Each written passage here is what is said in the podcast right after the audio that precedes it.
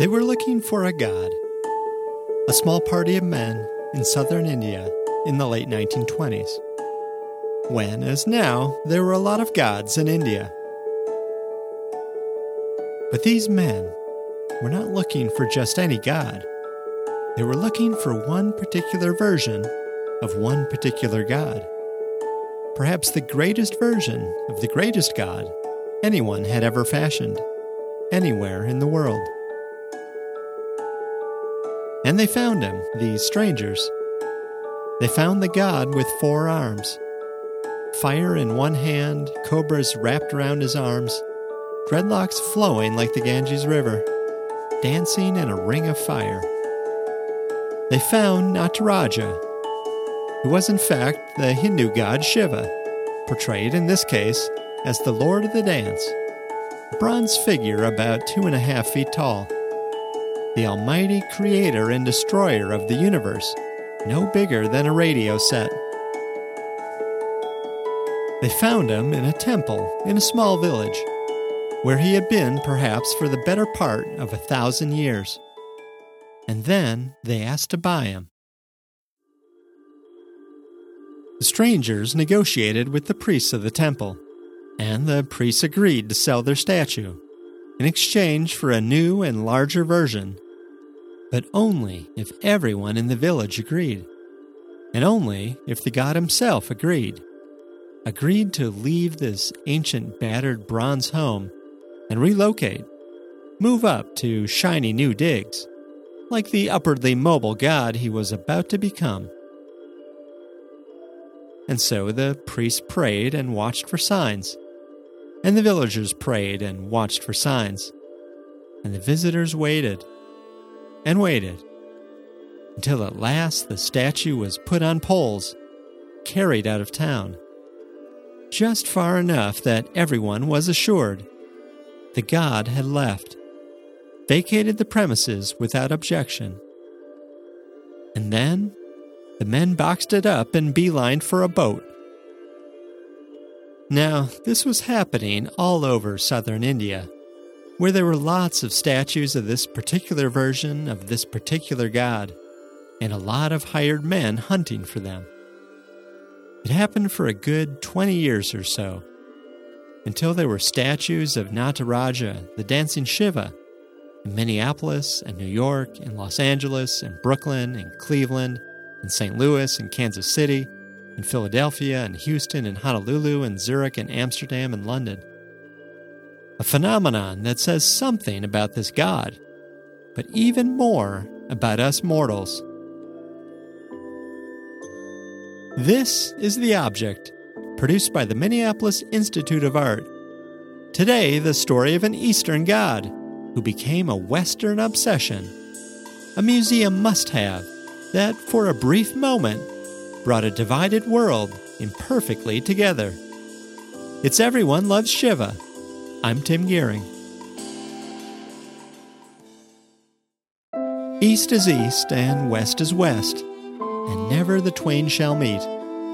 According to Rudyard Kipling, the poet laureate of toxic masculinity, who grew up in British India and wrote The White Man's Burden in 1899, and decided there was nothing the East could do that the West couldn't do better, that the culture clash was simply too great to overcome. Never the twain shall meet. But the West had not yet met Nataraja, the god Shiva, as the lord of the dance. Shiva has been a god for a long time, forever if you like. He's the creator and the destroyer, the beginning and the end. And when he dances in the form of Nataraja, the lord of the dance, he creates and destroys incessantly. A kind of perpetual motion machine, the dreadlocked engine of the universe. But until recently, almost no one in the universe knew about Nataraja. He was a local god among many others. Even European missionaries who passed through India in the 1600s and 1700s, sizing up the local competition, paid him little mind.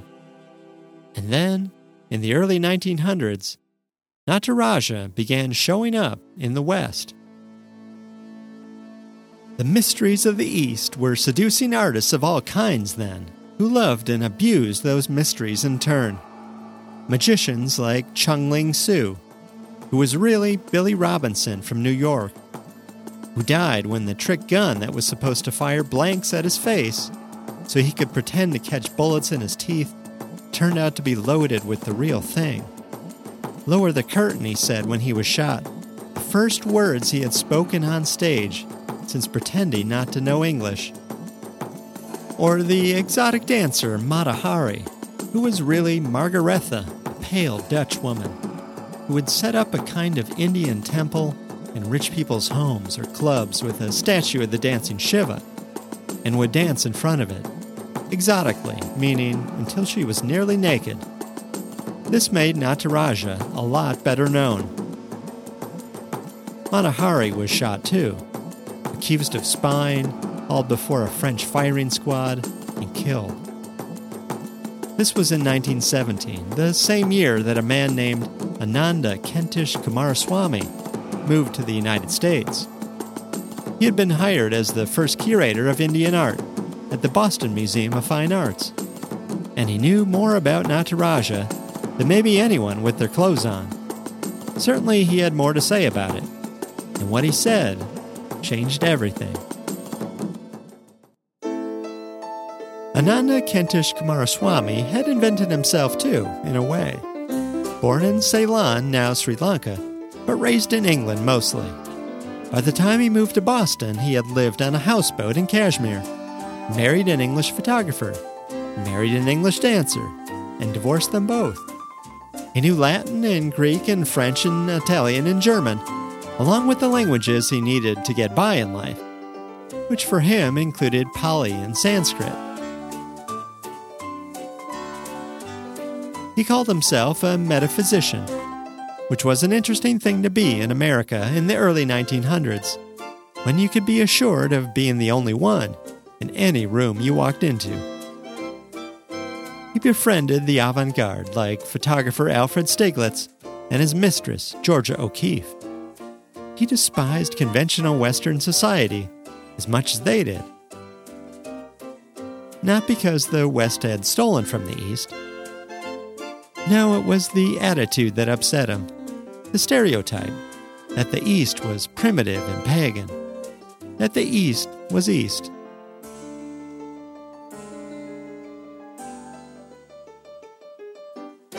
And so when Coomaraswamy sat down to write in America, he wrote as a kind of translator, an emissary of the East, who could patiently explain why the West was full of crap.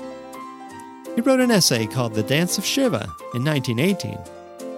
And there he suggested, in pseudo mystical language that would get you thrown out of college today, that the Nataraja statue was both poetry and science, a supreme and universal symbol of grace. It should appeal, he wrote, to the philosopher, the lover, and the artist of all ages and all countries. And that was it. The slap in the face the West needed to see the East for what it is. For the twain to meet. Or at least to see Nataraja as a complete and total hunk. Aldous Huxley, the English dude who wrote Brave New World, said the West had no art quite like the Nataraja, with its vast and cosmic symbolism. Auguste Rodin, the sculptor, called the Nataraja the most perfect expression of rhythmic movement in the world.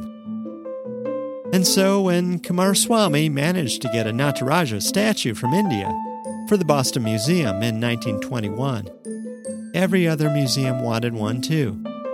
And soon, as so often happens, a man offered to help. That man was C.T. Loo, a man like everyone else in this story, who had invented himself. Loo was once Lu Huanwei, born in a Chinese village so small and isolated that everyone had the same surname an orphan, with an orphan's pluck. He went to work as a teenager in the silk trade and got himself to Paris as a guest of his boss, where he cut off his queue, changed his name, bought some silk ties and pocket squares, and stayed, working in the antiques import business. He opened his own gallery in 1908 with branches in Beijing and Shanghai, and eventually New York. So that by the time World War I was underway in 1915, C.T. Loo was the greatest pipeline the West had to the East. Whatever Asian art there was in American museums in the early 20th century, most of it came through him. He fell in love with the owner of a hat shop a few doors down from his Paris gallery. But she was devoted to an older man, and so she offered her 15 year old daughter to Loo in marriage so they could still have a life together. He accepted. He built the giant pagoda in Paris in 1925, painted it red, and moved himself and his art and his young wife into it. But he was often in New York in his Fifth Avenue gallery or on the road, traveling America by train from museum to museum with some statue or porcelain that he would leave behind as a loan, with the hope that some rich person would come along and buy it for the museum, which they almost always did. He was a kind of high class peddler, a dealer, and like all the best dealers, he could supply whatever you wanted. It was C.T. Loo who sent the men to southern India to trade for a Nataraja statue and delivered it to the Minneapolis Institute of Art. And then he did it again and again and again until almost every museum that wanted a dancing Shiva had a dancing Shiva. This happens more than you think. Art is valued for its uniqueness, artists for their singular vision, but museums often all want the same stuff at the same time for their own people, that they might be tuned into the zeitgeist, Minneapolis or Cleveland or St. Louis, and not miss out. These museums appeared to buy Coomaraswamy's argument that the East was as elevated as the West, the same but different. And they had the statues to prove it but they maintained a kind of distance between themselves and the other. Why, asked the St. Louis Museum in 1930, would an artistically trained Oriental consider a statue like this the high point of Hindu art? They don't answer. Mostly they argued about who had the better Nataraja the one with fuller buttocks or tauter thighs, or a dreamier disposition. Cleveland claimed its sculpture was second only to a famous example in Madras, India, failing by only three and a half centimeters to measure up. It was the kind of thing that makes museums look like ninnies.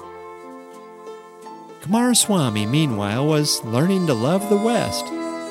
He got into photography through Alfred Stieglitz, took pictures of rail yards and brooding skies and he persuaded the museum in Boston to acquire Stieglitz's photos, one of the first museums to accept photography as art. He divorced again and remarried, another white woman who performed ethnic dance. She was 17 when she joined Coomaraswamy on a trip to India and the Far East, learning the native dances. She married him soon after. But if Coomaraswamy failed to change the West, he succeeded in changing the East. The Nataraja became an icon of India. It went on an Indian postage stamp in 1949 and on the lawn of the CERN facility in Geneva, Switzerland in 2004. A gift from India. A gift of God to the place that's still searching for the God particle. The East became wise to the West and closed its doors to people like C.T. Loo. When the communists came to power in China, Loo's agents were jailed or exiled or sent to work camps. He had been a convenient man to museums in the West, but after World War II, he was a bit embarrassing, lugging the few treasures he still managed to get out of Asia from town to town. When he came through Minneapolis, then, the director of the Minneapolis Institute of Art couldn't be roused from a meeting to see him. East was east again, west was west. never the twain shall meet. After Pearl Harbor, after Hiroshima, exoticism no longer made sense. The genie was out of the bottle. There were no illusions left, no mysteries, no romantics, no gods. No one cared about Shiva's buttocks anymore. Loo was finished, and he never quite understood how it happened. He had done what was asked of him. He had built a bridge between East and West, and now others had burned it. Which is what the Nataraja tells us will happen in Minneapolis and Cleveland and Kansas City. If anyone is still paying attention to the god with four arms, dancing in the ring of fire. The statue that might look today like something you got at the local head shop to hide your weed in, or the party favor your four year old came home with from her friend's mindfulness yoga birthday bash, tells us that nothing lasts that everything created will be destroyed over and over, while the gods dance on and on and on.